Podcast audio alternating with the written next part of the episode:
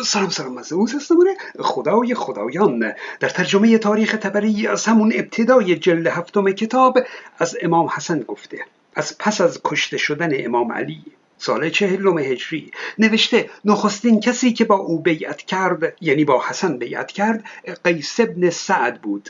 این قیس ابن سعد بزرگ قبیله خزرج بود از صحابه پیامبر بود. در جنگ های محمد شرکت کرده بود. از فرماندهان سپاه علی هم بود. در زمان خلافت علی او والی مصر بود. یعنی خلاصه او یک وزنی در اسلام بود و بیعت او با حسن برای خلافت حسن ارزشمند بود. اینجا نکته ای گفته اینکه قیس به حسن گفته دست بیار تا بر کتاب خدا عزوجل و سنت پیامبر وی و جنگ منحرفان با تو بیعت کنم.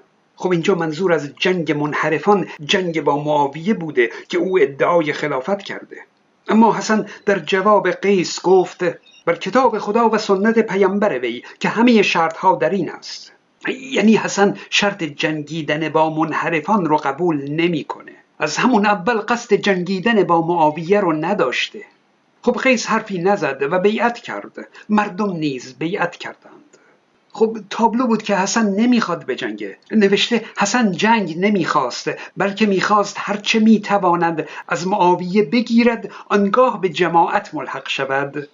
یعنی هر چی می‌تونه از معاویه پول بگیره بعد کنار بکشه. آنگاه به جماعت ملحق شود یعنی بره مثل مردم عادی زندگیشو کنه. در واقع او بیعت مردم رو برای این می‌خواست که بتونه بیشتر با معاویه چونه بزنه و پول بیشتری گیرش بیاد. اما قیس آدم جنگجویی بود. فرمانده سپاه بود و خلاصه حسن می‌دونست که قیس موافق این رفتارش نیست. برای همین اول بسم الله قیس رو از فرماندهی سپاه برداشت و به جاش عبدالله ابن عباس رو فرمانده سپاه خودش کرد. اون عبدالله ابن عباس پسر عموی محمد بود.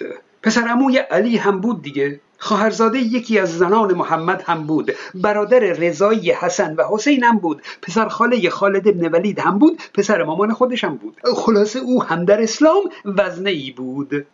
خب ابن عباس مقصود حسن را بدانست به معاویه نامه نوشت و امان خواست و برای خیشتن درباره اموالی که برداشته بود تعهد خواست و معاویه تعهد کرد. اون ابن عباس از حسن هم زرنگتر بود. دید حالا که حسن قصدش اینه که پول بگیره و کنار بکشه. چرا من خودم این کار رو نکنم؟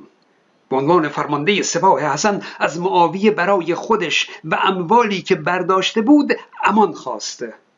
معاویه هم هرچی که ابن عباس خواسته بود پذیرفت و تعهد داد. ابن عباس هم خلاصه هرچه اموال که می‌تونست با خودش برد و رفت در رکاب معاویه. بعد از اون 28 سال در سایه حکومت معاویه و خاندان او زندگی کرد. الان عمده روایاتی که ما از پیامبر داریم از شیعه و سنی همه از این ابن عباس نقل شده. برای امام حسن ابن عباس از دست رفت. سپاه حسن دوباره قیس رو به عنوان فرمانده سپاه خودشون برگزیدند. خلاصه مردم با حسن ابن علی بیعت خلافت کردند. آنگاه با کسان حرکت کرد و نزدیک مدائن جای گرفت. حسن سپاه خودش رو برداشت و از کوفه رفت به سمت شمال عراق. او اصلا قصد مملکت داری نداشت فقط می‌خواست تکلیف خودش رو با معاویه روشن کنه. نه با جنگ نه. بلکه سپاه رو جمع کرد و برد تا بتونه امتیاز بیشتری از معاویه بگیره. بالاخره در نزدیکی مدائن مستقر شد. اونجا اردو زد. مدائن نزدیک بغداده همون جایی که الان بقایای تاق کسرا وجود داره. و قیس ابن سعد با دوازده هزار کس از پیش فرستاد. خب قیس رو با بخشی از سپاه جلوتر فرستاد که خطری نزدیکشون نباشه. معاویه هم سپاهش رو برداشت و اومد تا منطقه مسکن. اونجا اردو زد. این دو اردوگاه حدود 90 کیلومتر با هم فاصله داشتند. قیس با سپاهش در میانه این فاصله بود که یکی در میان اردو ندا داد. بدانید که قیس ابن سعد کشته شد. بروید. بله با همین شایعه علکی اردوی سپاه حسن از هم پاشید. نه تنها همه حسن رو رها کردند و رفتند بلکه هرچی هم توی اردوگاه دم دستشون بودها با خودشون بردند. حتی اموال خیمه حسن رو هم قارت کردند. نوشته چنان که در باری فرشی که زیر خود داشت با وی درآویختند. یعنی با حسن گلاویز شدند تا فرش زیر پای حسن رو هم وردارند و ببرند. کیا؟ سپاهیان خود حسن. حساب کنید اینا اومده بودن که براش بجنگند و جون بدن. به نظر منطقی نمیاد. اینکه با خبر مرگ قیس ابن سعد دیگه همه بیخیال بیعتی باشند که با حسن داشتند. خب اگه یک فرمانده سپاه کشته بشه یکی دیگر رو جاش انتخاب می‌کنند. چه شد که با خبر کشته شدن قیس کلا سپاه حسن خلیفه خودشون رو رها کردند و حتی اموال او رو هم قارت کردند؟ نوشته مردم عراق با حسن ابن علی بیعت خلافت کردند با آنها شرط می کرد که با هر که به صلح باشم بصلحید و با هر که جنگ کنم بجنگید. و مردم از این شرط در کار خیش شک آوردند و گفتند این یار شما نیست و این سر جنگ ندارد. پیداست که مردم عراق خواستار جنگ با معاویه بودند. و قیس هم که خواستار جنگ با معاویه بود. قیس با حسن بیعت کرد پشت سر او بقیه هم بیعت کردند. اینکه مردم گفتند این یار شما نیست و این سر جنگ ندارد نشون میده که مردم پی بردند که حسن قصد جنگ نداره. ولی خب سپاهیان حسن به قیس اعتماد داشتند. حالا سپاه حسن می‌بینه که قیس کشته شده. البته شایعه بودها و واقعیت نداشته اما به هر حال سپاه حسن فکر کرده که قیس مرده و حسن هم که قصد داره با معاویه سازش کنه. و بود مثل اون ابن عباس همه اموال رو می‌خواد برداره و ببره برای خودش. برای همین با خبر کشته شدن قیس سپاه حسن کلا بیخیال حسن و بیعتشون با حسن شدند. به فکر جمع کردن یک اموالی برای خودشون افتادند. یک نکته دیگر رو هم بگم اینکه چرا مردم کوفه مردم عراق جنگ می‌خواستند.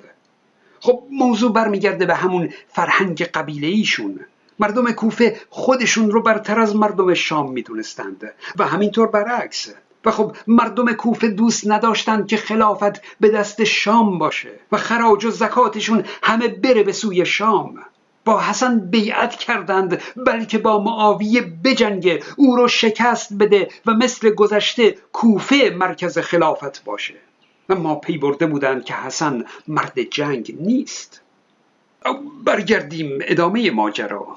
و چون حسن پراکندگی کار خیش را بدید کس پیش معاویه فرستاد و صلح خواست. خب حسن می‌خواست در اوج قدرت از معاویه برای صلح امتیاز بگیره اما نشد. در نهایت ضعف و خفت در حالی که هیچ سپاهی نداشت از معاویه تقاضای صلح کرد و شرایط خودش رو هم برای صلح با معاویه یا در واقع شروط تسلیم شدن خودش به معاویه رو مطرح کرد. به معاویه نامه نوشت و شرایطی برای او فرستاد و نوشت اگر اینها را تعهد کنی من شنوا و مطیع تو ام و باید تعهد خیش را انجام دهی. این لفظ حسن ابن علی به معاویه است. معاویه اگرچه خبردار شده بود که حسن دیگه سپاهی نداره اما معاویه سخاوتمندتر و دست و دلبازتر از این حرفا بود. تقاضاهای حسن رو همه رو پذیرفت و هرچه حسن خواست بهش داد. پیش حسن آمدند و آنچه می‌خواست تعهد کردند و با وی صلح کردند که از بیت المال کوفه پنج هزار هزار بگیرد. او یعنی اینکه مثلا مسلمان ها میگن بیت المال حق و ناسه خدای نکرده چیزی از بیت المال برای خودتون بر ندارید. امام حسن علیه السلام پنج هزار هزار یعنی پنج میلیون درهم از بیت المال مسلمین کوفه رو برای خودش برداشت. از بیت المال کوفه پنج هزار هزار بگیرد با چیزهای دیگر که شرط کرده بود. حالا چیزای دیگه چی بودن؟ حسن با معاویه صلح کرده بود که هر چرا در بیت المال وی بود برگیرد. یعنی همون پنج میلیون درهم. و خراج دارابگرد از او باشد. دارابگرد از شهرهای ایران بوده حسن خراج اون شهر رو هم می‌خواست معاویه این رو هم قبول کرده. و درخواست دیگه حسن این بود که به شرط آنکه در حضور وی ناسزای علی نگویند پس آنچه را در بیت المال کوفه بود که پنج هزار هزار بود برگرفت. بله اینجوری حسن با معاویه بیعت کرد. آنگاه حسن در میان مردم عراق به پا خواست و گفت ای مردم عراق سه چیز مرا نسبت به شما بی علاقه کرد. اینکه پدرم را کشتید و به خودم ضربت زدید و اساسم را قارت کردید. اساسش رو که در خیمش بود بردند. اما این که میگه به خودم ضربت زدید جریانش اینه که سپاه حسن که خلاصه اموال خیمه حسن رو در اردوگاه قارت کردند با خودش هم گلاویز شدند. حسن اومد از دستشون در بره فرار کنه. سوار اسب شد که یکی اومد خنجر فرو کرد به پای حسن. که این ضربت حسن رو تا آخر عمر علیل کرد. ضربتی به دو زدند که وی را علیل کرد و به نفرت وی از مردم عراق بیفزود. خیلی بده که مثلا خلیفه مسلمین از مردم اون سرزمین نفرت داشته باشه. در اون صورت ممکن از روی نفرت نه تنها اموال اون مردم رو به قارت ببره بلکه حتی ممکنه فرزندان اون مردم رو هم مسموم کنه. بگذاریم برگردیم به داستان. خلاصه حسن صلح کرد و به قیس نامه نوشت که از این پس دیگه به اطاعت معاویه باشه و از او فرمان بگیره. اما قیس که اهل تسلیم شدن نبود. قیس ابن سعد میان کسان به پا خواست و گفت ای مردم یکی را انتخاب کنید. یا به اطاعت پیشوای زلالت روید یعنی برید مطیع معاویه بشید و یا بی امام جنگ کنید. امامی در کار نیست. خودش جلوتر رفته با معاویه بیعت کرده. گفتند اطاعت پیشوای زلالت را انتخاب می کنیم و با معاویه بیعت کردند. اینم از بقیه سپاه حسن. و قیس ابن سعد از آنها جدا شد. بعدا معاویه کسی رو پیش قیس فرستاد و بهش گفت برای کی می جنگی آن کس که به اطاعت وی می جنگیدی با من بیعت کرده است. اما قیس نرمی نکرد تا معاویه توماری پیش وی فرستاد که پایین آن را مهر زده بود و گفت هر چه می‌خواهی در این تومار بنویس که انجام می شود معاویه نیازی نداشت که به زور شمشیر متوسل بشه. او زرنگ بود و می‌دونست که هر کس رو چطور مطیع خودش کنه. کانال های من را هم فراموش نکنید. من زئوس هستم.